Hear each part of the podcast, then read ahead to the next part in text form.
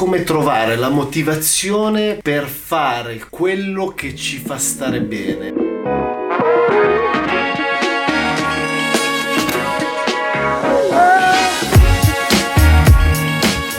Spesso sappiamo che delle abitudini o delle azioni potrebbero migliorare la nostra condizione psicofisica, il nostro quotidiano, la nostra vita, però non le mettiamo in pratica. Quindi perché ci sono delle persone che hanno un drive, una volontà maggiore rispetto ad altre? Da che cosa è determinato? Le persone hanno attitudini differenti e ci sono persone che hanno attitudini più costruttive, quindi una maggiore facilità a sviluppare il potenziale per n motivi, potrebbe essere il modello educativo, potrebbe essere i condizionamenti familiari, potrebbe essere il condizionamento culturale o potrebbe essere anche legato al DNA. Perché non facciamo ciò che dovremmo fare, nonostante sappiamo che delle abitudini proattive potrebbero portarci dei risultati, non le mettiamo in pratica.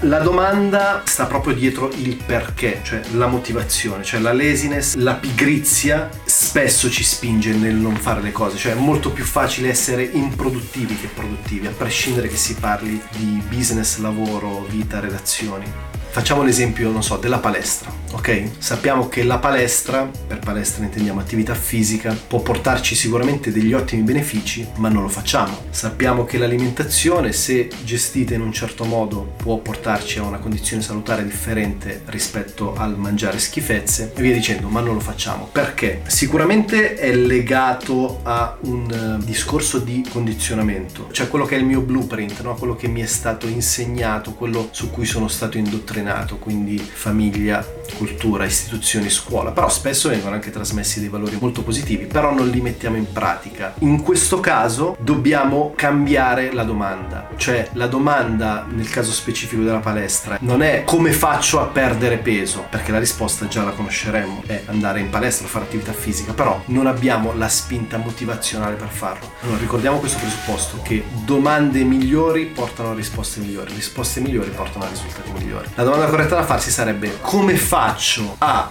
perdere peso o a tornare in forma divertendomi. Questa piccola aggiunta mi permette di guardare la cosa sotto una prospettiva completamente differente. Quindi se io ragiono sul non perderò mai peso, la palestra o l'attività fisica sono delle cose noiose, l'ambiente non mi piace, eccetera, non troverò mai quel drive, quella motivazione che mi spingerà a prendere e dall'oggi al domani andare a fare l'iscrizione in palestra. Ma se io lo vedo sotto una prospettiva di da domani posso iniziare a essere una persona migliore perché posso ottenere dei risultati e posso ottenere questi risultati divertendomi, se ragioniamo con questo tipo di approccio, allora la nostra mente inizierà a sviluppare delle risposte costruttive rispetto alla domanda specifica.